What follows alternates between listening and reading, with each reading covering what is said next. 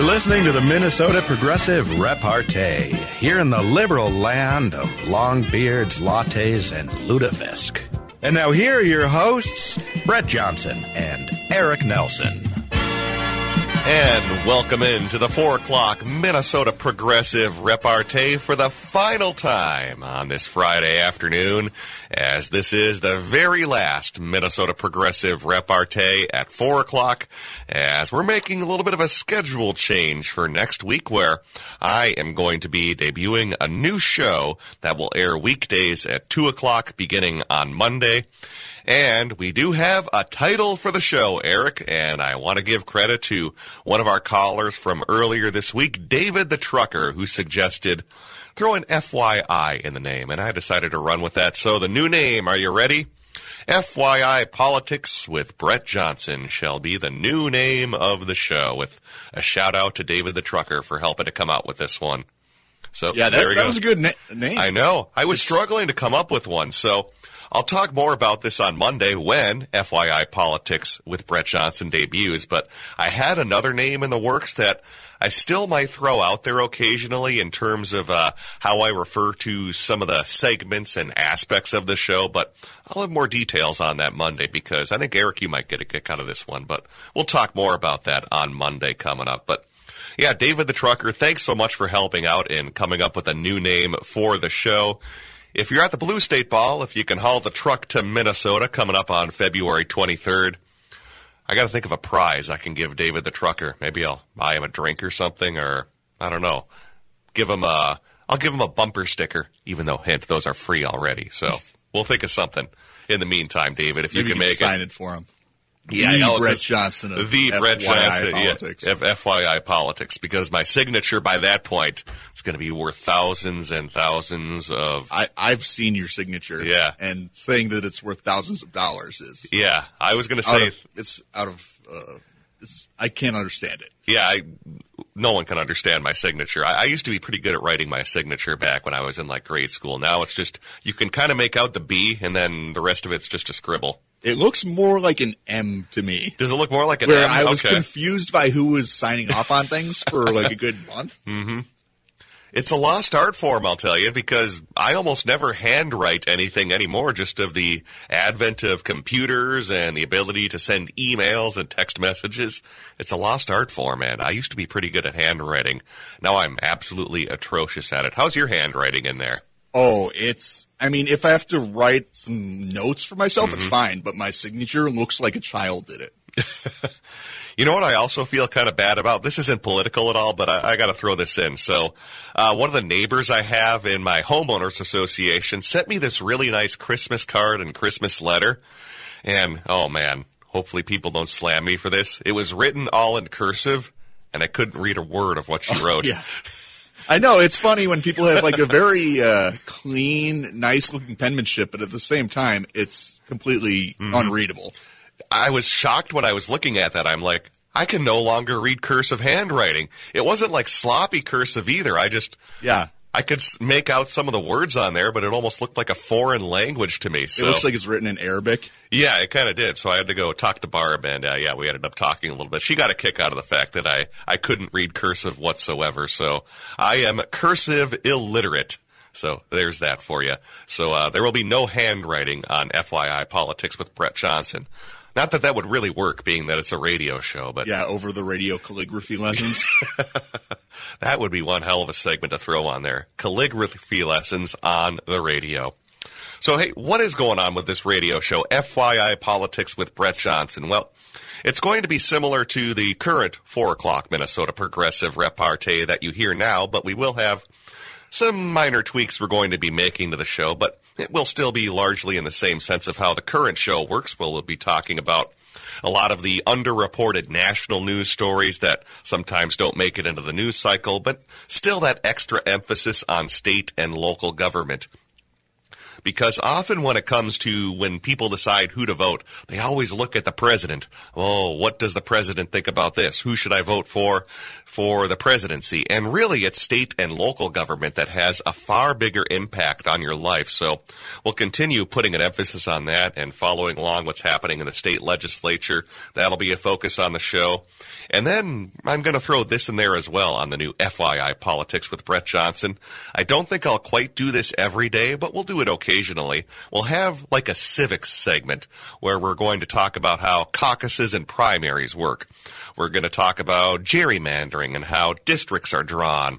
Uh, we're going to talk about uh, lots of other topics like how senators end up casting their votes. Just kind of some interesting stuff that seems like really basic stuff that you might know, but probably don't. At least in my case, I generally don't. So it'll be kind of like our, uh, well, it fits the name FYI, doesn't it? So we'll add a little civic segment in there as well. But uh, also happy with this move to two o'clock is that it's really going to open the doors to getting some new guests on the program because I didn't even think of this when I first started doing the four o'clock show, and that that it's hard to actually get guests to come in studio and actually chat on the phone because if they're local, well, they're probably in rush hour or just finishing up from work. And I don't know about you, Eric. If I'm just finishing up with work, I generally don't want to be conducting an interview with somebody and talking on the phone. Or if I get national guests that are out there on the East Coast, they have already left work and are probably in their commute heading on home. So eating dinner or something. Exactly. Like yeah, and you probably don't want to be conducting an interview in that sense either. So yeah, moving this show to two o'clock should allow us to have some different guests on the show and I think this is going to be the best feature.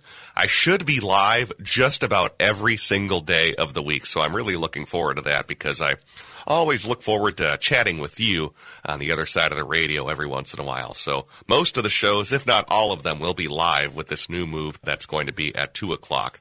All right, we're going to head to break in just a few minutes, but as you heard at the top of the show, forgot to address this, but you probably heard the old Minnesota progressive repartee intro. That was always a fun one we used to do on the program, wasn't it, Eric? Remember when we used to do the old random thought of the day? Oh yeah, that maybe lasted two days. Yeah, yeah, until we ran out of random thoughts of the day. But yeah, it was always fun to play that little theme song every once in a while, and that's the reason why we played it today, being that it is the final Minnesota Progressive Repartee. And throughout the program, I'll throw in some of the old bumper music we used to use when Doug Pagitt was on the airwaves, including some Springsteen songs. So look forward to that coming up on the show. And then also I uh, want to give a big shout out to Hunter Haas as well, who was certainly a big part of the Minnesota Progressive Repartee and hosting the program. All right, so what's on tap for the show today? Well, it's not all nostalgia. Coming up on the other side of the break, we're going to be speaking to Peter Callaghan of MinnPost as we're going to get a preview of what could be happening in the state legislature coming up next month as we're going to be talking about the bonding bill and then also why the DFL is putting this big emphasis on trying to legalize recreational cannabis has something to do with possibly these third parties that have been popping up regarding legalizing marijuana. So we're going to chat with Peter Callaghan of MinnPost on the other side of the break about that and more as you are listening to the final Minnesota Progressive Repartee with Brett Johnson. Again, my new show, FYI Politics with Brett Johnson, starts next week. That'll be weekdays at 2 o'clock while Democracy Now! moves to 4.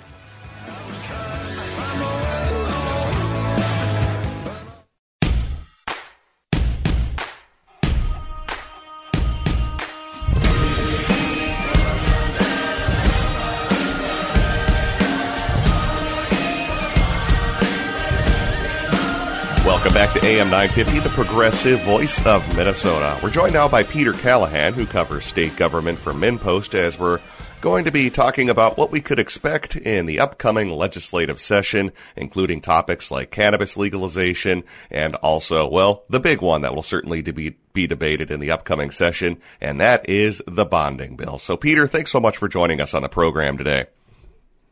Great to be here. Yeah, good to have you back. So let's talk about what obviously is the main focus of the upcoming session, and that is the bonding bill. So we have some differences between DFLs and DFLers and Republicans, where Governor Tim Walz is proposing a $2.6 billion bonding bill. Republicans want a little less, but overall the kind of feeling is well, we have some good feelings on the surface where both parties obviously want a bonding bill, but really there is a significant difference in terms of what Walz wants to spend versus what the Republicans want to spend. What else is new? Yeah. it, it pretty much mirrors the, the debate on all things having to do with spending money.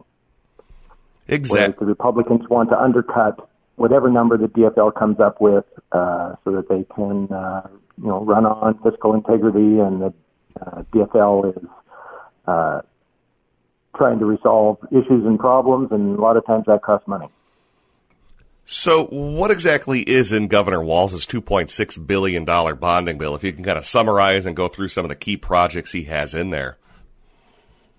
Well, the bonding, by tradition in this state, the legislature and the governors alternate between operating budget years, that would be the even or the odd number year, and what they call the bonding session for the bonding bill. And that's where you go out to essentially Wall Street and sell a bunch of state bonds and use the money to build stuff. And they, even though that's been the tradition, they've been doing bonding bills every year for the last probably 20 years. They just tend to be a, a larger in this even number bonding session. And this is for everything. This is for fixing a building at the University of Minnesota. It's to give money to Met Transit, Metro Transit to help them build the D-line uh, bus rapid transit line uh, from north of Minneapolis to south of Minneapolis and through town. Uh, they want a new state emergency operations center uh, in St. Paul. This is when there's a natural disaster where they all go and operate the disaster uh, to the Institute of Child Development building at the University of Minnesota. This year, uh, Governor Walz has a lot more local projects for uh, cities, counties, townships uh, than Governor Dayton had done in his last several. And this is the state just helps local government build things. Uh, Minneapolis has a hundred year old storm water tunnel under the city that is, they love to take people down there and show them how crumbling it is. And with climate events becoming more severe, they're worried that it's going to blow at some point and they need to replace it. So he has money for, for, for Minneapolis to do that. So bonding bills also do require that supermajority in both houses of 60%. And at least just talking about the politics behind this as Walz is presenting what's in his bonding bill, he's going through, as you were kind of alluding to, and talking about specific projects that impact just about every district in the state, which for him is probably a smart strategy in terms of trying to get more DFLers elected to the Senate and, well, the House as well in 2020, being that he can say, look, we are proposing all of these projects that are going to impact the entire state. And your Republican representative or your Republican senator said no. So that's certainly at least a strategy on the DFL part, correct? Sure, but it can't be a, a winning strategy because you have to get Republican votes in both the House and the Senate, at least on the bonds, which are the bulk of the bonds that require this constitutional 60% majority. So you've got to get Republican votes. It's one of the few times, I, I take it back, you have to get DFL votes in the Senate because the Republicans have the majority. It's one of the few times that the minority caucuses of the House and Senate have some power because it's the one time they're needed. And frankly, it, there is a bit of pork barreling at the end of the day when I need that one vote and that legislator, that minority legislator says, gee, my local project isn't in there, and then suddenly that project appears in the budget. So there is some, uh, you know, good old-fashioned uh, horse trading at the end to get enough votes to pass this, and Republicans like to cut ribbons as well. Yeah, uh, both parties certainly are very, very much into that. So what you also wrote in your recent piece on the bonding bill is basically this idea of how much money we can put into a bonding bill and whether we should have limits on bonding bills. And technically right now there really is no constitutional limit on the amount of money that the state of Minnesota can borrow, but we do have some guidelines that were developed by the Office of uh, management and budget during the early to mid 2000s during the Pawlenty years. So, can you explain kind of what those guidelines are and what, what's in them?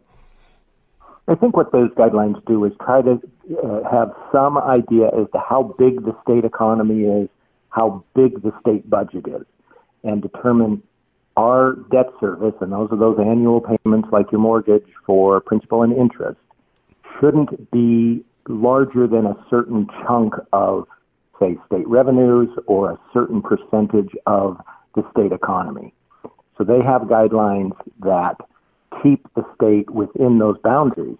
But as you said, those are uh, management and budget guidelines. They're not in statute, and they could be changed. That said, uh, Minnesota is well within these guidelines. In fact, they would allow a new uh, bonding bill this next session of up to $3.5 billion, uh, which would be far and away the largest bonding bill the state has ever passed.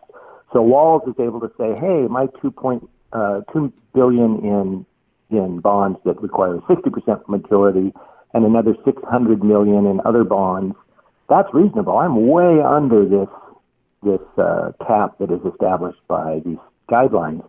Republicans are back to sort of a listen. We usually do a, a billion dollars. We should do a billion dollars this year. Anything more than that is is extravagant. So that's where they are in shaping it. But as we've already said, everybody wants to have some type of bonding bill, not just for the politics of it.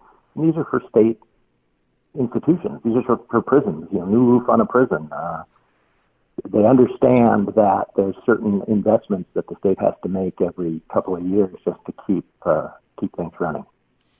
And we have had some proposals in terms of reforming how much we can spend on the bonding bill, and one of those is from Representative Bob Vogel, who is a Republican from Elko New Market, where he wants to create a change that would prohibit the state's interest and principal payments from exceeding what I believe is a little over 3% of the state's general fund tax collection. So, what are some of the arguments he's been making when you've been talking to him in terms of going to this reform where we would restrict how much we could borrow and put that in the Constitution? Yeah, he would. It would be a statutory change. It would be a statutory, constitutional sure. change. Mm-hmm. But again, it would be the first that the state had that is a, is a statutory change. And his idea is, listen, the state economy is one thing, but what we really should be looking at is what our income is. Uh, and they like to talk about the the family income, and you don't want your debt payments or your mortgage payments to be more than X percent of what your monthly uh, income is. So that's what his bill would do. It would do a, it would compare debt service to how much revenue the state is collecting at any given time. And I came from the state of Washington, and that's the constitutional limits in Washington. They're based on on revenue collections, uh, not what Minnesota looks at more as uh, sort of total state personal income of of the people within the state. They're both, you know, they both kind of get at the same place, and Vogel acknowledges that his bill, the state would be still well under the cap of his bill. Uh, what would happen, though, is if you had an emergency at some future date, you would have to amend that bill if you needed to sell more bonds than that bill would require. Of course, that's a 50% vote. So if you have enough votes to pass uh, the bonding, you should have enough votes to amend any statute that might be passed. Yeah, that would make sense. Yeah, where you yeah, could do that through statute, as you're saying. So you were talking about this too, how the home state you came from is Washington, where they have kind of a similar system that uh, Bob Vogel is proposing. So how does our overall system in Minnesota compare to other states around the country in terms of how much we borrow? Are there statutory limits? Can you talk a little bit about that? Yeah, Minnesota is about in the middle of the pack as far as how much debt it takes on. Uh, it gets very good marks from uh, Pew Center, uh, which looks at government finances. Uh, the um, Minnesota Center for Fiscal Excellence, which is you know, sort of a business-leaning uh, think tank that looks at, at state fiscal responsibility. It puts Minnesota right about in the middle of the pack, uh, about $761 of debt per household in the state. Uh, so Minnesota is not uh, a big spender in this regard and they have very, very high credit ratings for their bonds from the from the bond rating houses in New York. So fiscally, the state is is is in a fairly good position. And Myron Frans, the budget director for the state, points out that those same bond rating agencies do not want you to be putting off infrastructure spending. They look at whether or not you're keeping up with your buildings and roads and other things to make sure that you're not facing some situation out in the future where you're going to have some some disaster that's going to require a lot of borrowing suddenly. So they, they want you to be borrowing certain amounts of money as you go through uh, the years to make sure you're not going to put yourself in a bad place in the future. And that was part one of my conversation with Peter Callaghan of MinnPost as we've been talking about what could happen during the next legislative session. Coming up on the other side of the break, we're going to switch gears and talk about the DFL's push to legalize cannabis and the prospects for maybe even having a compromise bill in the Republican controlled Senate. That's on the way next.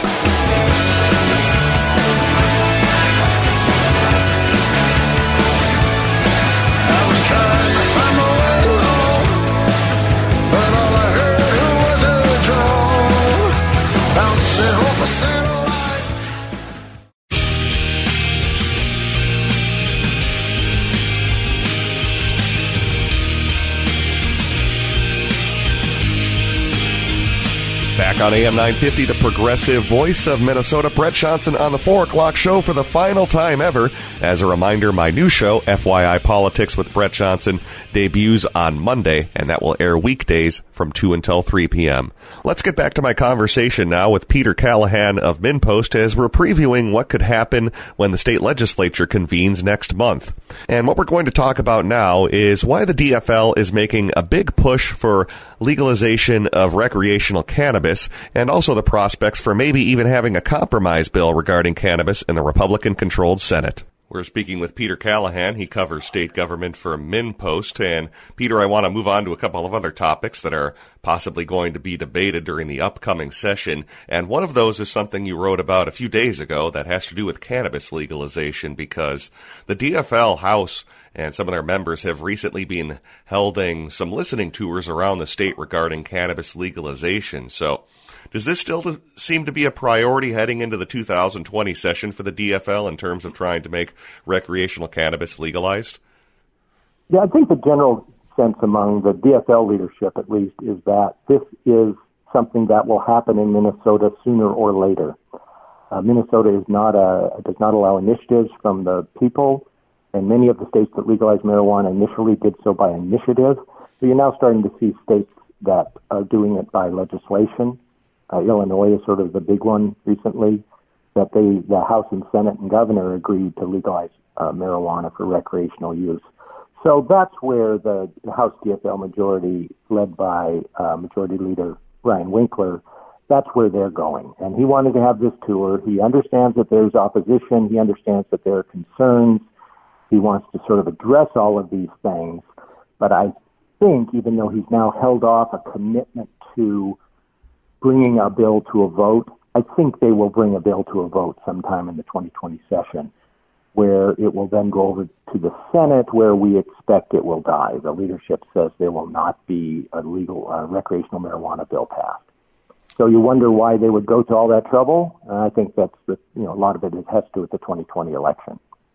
Yeah, and I think a big part of that is because we probably have two legalized marijuana parties that are out there right now. And what do you think about some of the other reasons? Could it be that they're just trying to build voter turnout and hoping that it could have maybe the same effect that the marriage amendment had on Democrats in 2012? If, kind of hearing any strategic reasons as to why the DFL might be trying to focus on marijuana legalization, at least for recreational uses? Yeah, I think it's it might get down to the district by district level.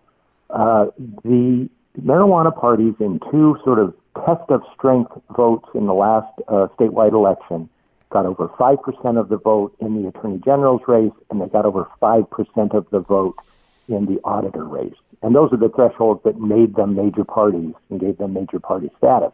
So they automatically appear on the primary ballot. They don't have to do nominating conventions anymore or go get signatures. Their candidates can just go file. In fact, anybody in the state can go file and say they are representing those parties. So if they go on to a general election ballot, say in a swing suburban district, and there's a Republican and a Democrat and one or two of the marijuana party candidates, all they have to do is take a 1% or 2% of the vote from the DFL candidate, and that could make the difference between winning and losing a suburban swing district. So I think what the DFL is, is thinking is these are pretty pragmatic people. They just want marijuana legalized. They don't feel the need to have some symbolic vote for a candidate. And if the fastest way to legalization is to elect that DFL candidate in the district, they're hoping that's where their vote will go, not be essentially thrown away on a marijuana candidate. What Winkler is worried about is one and two percent in swing mm-hmm. districts, and they want those candidates. I mean, those voters, and there's not many of them, but there are enough of them who this is their issue. He wants them voting for DFL candidates in those races. Got to put you on the spot with this one right here, but do we actually have some of these marijuana legalization parties that are actually running candidates in local legislative races? Because obviously we saw them at the state level when we had candidates for governor and attorney general and senate and other offices. But do we even have some that are that you know of that are running at that local level? In the 60A special election uh, that was held this week, uh, there was one uh, marijuana party candidate, and because he was the only marijuana candidate uh, in his primary, he will be on the general election ballot mm-hmm. against a DFL candidate. But that's 60A. Now, that's northeast Minneapolis. There was no Republican running in that race. Yeah, and that's so, the district that obviously they would have no chance in for Republicans. But yeah, mm-hmm. exactly. So, um, and then the, th- the interesting thing about going to major party status is the parties no longer have any control over who gets to run under their banner like they did when they would have nominating conventions and gather signatures. So anyone can go file for office as one of those two parties, and it's kind of a direct path to the general election. Mm-hmm. So in a couple of years, we have statewide elections I, am going to throw a silly name out. Jesse Ventura could could file as a one of the marijuana parties, and is well enough known that he could get to the general election ballot again using that pathway. So um, I expect that there will be a fair number of legalization candidates on uh, running for legislature this year, just because it, they are active, and two because it's so easy. And as we were kind of talking about, yeah, DFLers are successful in getting cannabis legalized, obviously that kind of takes that issue and also some of those third parties off the table. But obviously in this session, they would need support from Republicans in the Senate. And Paul Gazelka has come out firmly against having any sort of recreational cannabis legalized. But is there any room that we've been hearing for Republicans for maybe a compromise on reforms to maybe medical cannabis or other issues, maybe criminal justice reform? Uh, what ideas have we been hearing from the Republicans in terms of making any reform to cannabis? Yeah, I mean, there's organizations, you know, Republicans for marijuana legalization. I mean, there there are groups like that, and I had talked to um, a person who's going to be in his last term because he said he's not running for reelection, which is Republican Senator Scott Jensen. And he thinks politically Republicans would be better off being open minded about this issue, not necessarily be full on legalization votes, but at least to be people who will listen. He is, has a couple of pretty small things that he would like to run, which is to uh, help expunge the record of people who are convicted of, of minor marijuana offenses. Um, now you requ- you have to go and petition to have records expunged. This would do it automatically after a year if you did not have uh, additional offenses. And he thinks that um, there should also be some changes in the way the, the medical marijuana system runs. Primarily, Minnesota does not allow leaf or flower. You can't smoke marijuana in the state. That's mm-hmm. the cheapest way to produce this uh, product. And the fact that you can't sell the product in that form is one of the things that makes it so expensive for people who use it for medical purposes. And because the expense is so high and because the reimbursements are not available for a lot of people, there is a black market even in the medical marijuana side because of the cost. So there's some, you know, kind of around the edges that you could get some Republican votes for. Gazelka has talked about sort of uh, the criminal justice side and and record expungement and things like that for you know, minor marijuana possession. Uh, maybe that gets passed, but then it would require uh, Democrats to be voting for that as well, and they may be holding out for full legalization. We've been speaking with Peter Callaghan, who covers state government for MinnPost, chatting about, well, the prospects for cannabis legalization and also the bonding bill, which will certainly be debated in the upcoming session. And you can follow along with what Peter writes over at minnpost.com. So, Peter, thanks so much for joining us on the program today and kind of giving us a little preview on what we could expect in the upcoming session. Okay, great to be here. And as always, go to minnpost.com to find the latest from Peter Callaghan and the other very talented journalists they have over at MinnPost. We got one final segment left on the 4 o'clock show, and we'll get to that next.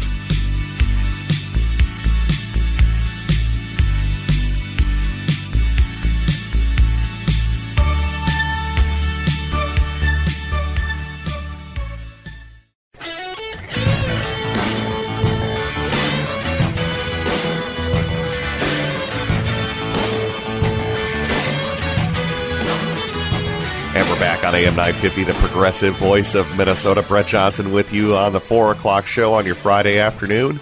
And this is the final segment ever that I will be doing of the 4 o'clock show. Since my new show, FYI Politics with Brett Johnson, will start next week, that will be weekdays from 2 until 3 p.m.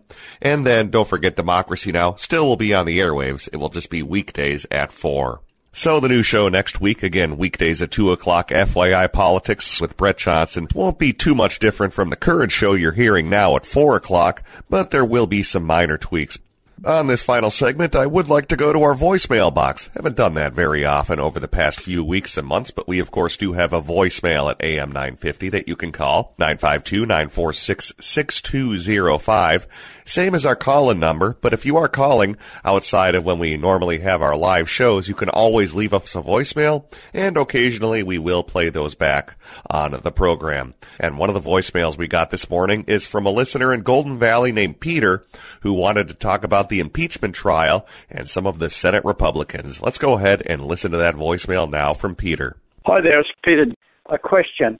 McConnell and uh, Lindsey Graham and all these bozos stood up and said they weren't going to be impartial judges before the trial even began. Now, if you or I were called up for jury duty and you told the, the, the person at the desk if he after he asked you were you going to be impartial in this trial or whatever, and you said, "Oh no, I got my mind made up before he even go in there. He's definitely guilty." Um, you wouldn't get a seat on the jury, would you? So what's the difference? Um, what's the difference? Why isn't McConnell dragged out of there in handcuffs, or why isn't he just denied access to the Senate even though he's leading it? And and and Lindsey Graham and all their bozo mates. Um, I, I want to know the answer to that. And if they, if they say, oh, it's different in the Supreme Court, well, shouldn't the Supreme Court be leaders of, by example? Shouldn't they be leading by example in all this? I can't see why those guys should be on on a on a jury if they said right up front, no, I'm not going to be partial. I think that's an injustice. Thank you. Thanks for the voicemail, Peter, and always do love the accent as well. But he does bring up a good point because before the Senate trial even began, Moscow Mitch did fully admit that he was going to be coordinating closely with the Trump administration, which imagine if you were doing that as a juror you were saying, I am going to be working closely with the defense team. Obviously you would be thrown out of jury duty right away. Now, of course, a lot of senators on the Republican side and even the Democratic side have largely made up their mind already on how they're going to vote. But let's take a look at this analogy that Peter brought up on the voicemail, comparing this to jury duty. Now, if you're on jury duty and you get some information about the case, you sometimes might actually have some preconceived notions or maybe leanings in terms of how you are going to end up voting on the case. But what's important is that you generally don't show that when you're on the jury. You at least maintain the appearance that you are going to be impartial, and you probably will listen to both sides of the argument, and oftentimes you even will, even if you actually do have leanings towards either the prosecution or the defense.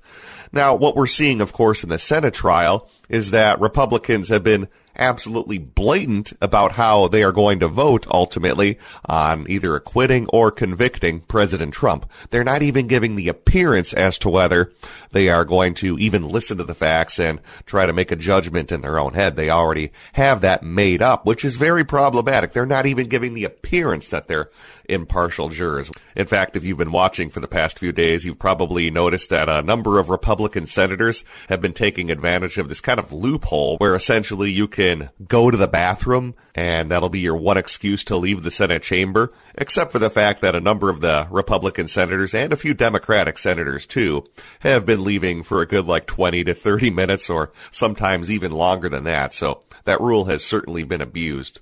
So yes, this has been an ugly trial from at least what we've seen from the jurors, who are the senators, who have been leaving the chamber for long periods of time and then have not even given the appearance that they are actually going to be impartial jurors. And Peter on that voicemail hits the nail on the head that if you don't even have impartial jurors who are deciding whether the president should be convicted and removed from office or acquitted, yeah, that's not a good sign whatsoever. Also, one final note about the impeachment trial, and saw this brought up on another program here on AM 950, David Pakman, and he was highlighting how Fox News has actually been covering the impeachment trial. And they're doing something which is, as he said, kind of an evil genius sort of thing, where technically they actually are showing the Senate impeachment trial on their television screens. But what they've been doing is that they're muting the audio while they have their commentators like Sean Hannity and Tucker Carlson and others telling you what you should be thinking about the Senate impeachment trial. They're not even playing the raw audio whatsoever. And where this is problematic is that if you have someone who is a Fox News viewer, yeah, they can actually see the lips of Adam Schiff moving, but they can't actually hear any of the audio. Fox News is just showing the video, but no audio. So imagine what can happen a few weeks and a few months from now after Trump is inevitably acquitted. Well, what you'll probably hear from Fox News viewers and people who lean Republican, they'll say, well, yeah, I actually did watch the Senate impeachment trial, and I didn't hear anything that said that President Trump should be convicted and removed from office. And technically, they are right. They did see the impeachment trial, but they didn't actually hear anything because Fox News is muting the audio of the trial. So yeah, just imagine when you're talking with maybe some of your Republican friends down the line or maybe some relatives that watch Fox News. They'll technically say, yeah, I did watch the trial. They'll kind of subtly remember that in their head, but they weren't actually hearing anything since for whatever reason, Fox News made the decision to mute the audio of the proceedings. So kind of an evil genius way to spread propaganda where you can show the video of the impeachment trial but then have audio dubbed over it of Fox News commentators like Sean Hannity and Tucker Carlson. Also, what's been kind of funny too with the impeachment trial on Fox News is that oftentimes they're cutting away and showing commercials for My Pillow of our buddy Mike Lindell here in Minnesota. So, got to get a kick out of that too. All right, a couple more notes before we wrap up the show today. First, a reminder that on Wednesday, January 29th, that is just a few days away, you can catch the Impeachment and Politics Forum that I'll be hosting along with Professor David Schultz over at Hamline University. Anderson Room 305. The doors will open at 6 and the event begins at 7. We'll have a Q&A opportunity as well. And most importantly, that event is free to attend. We have more details over at am950radio.com, but hopefully I will see you next Wednesday over at Hamline University as we'll be doing that talk with Professor David Schultz on impeachment and kind of politics in general. That is Wednesday at Hamline University. Doors at 6. Event begins at 7 and no cost to attend. So we're kind of winding things down on the final segment that I will ever be doing here on the four o'clock show. And I encourage you to check out my new show, which debuts on Monday, FYI Politics with Brett Johnson. And that will air weekdays from two until three o'clock. And don't forget, we're not canceling democracy now. You'll still be able to catch that as that will be weekdays at four o'clock beginning next week. Thanks for tuning in to both the Minnesota Progressive Repartee and the 4 o'clock show. Want to give a big thanks out to some of the other folks who helped host the show over the past few months and years. Doug Paget and Hunter Haas for definitely making the Minnesota Progressive Repartee and the 4 o'clock show a success. Also a thanks to Eric Nelson who's been a big help producing the show. So hopefully you'll be able to tune in to my brand new program starting next week on Monday, FYI Politics with Brett Johnson, that you will hear weekdays at 2 p.m. So for one final time, let's go ahead and play the closing theme for both the Minnesota Progressive Repartee and the 4 o'clock show. It's the Cold War Kids with Locker Room Talk.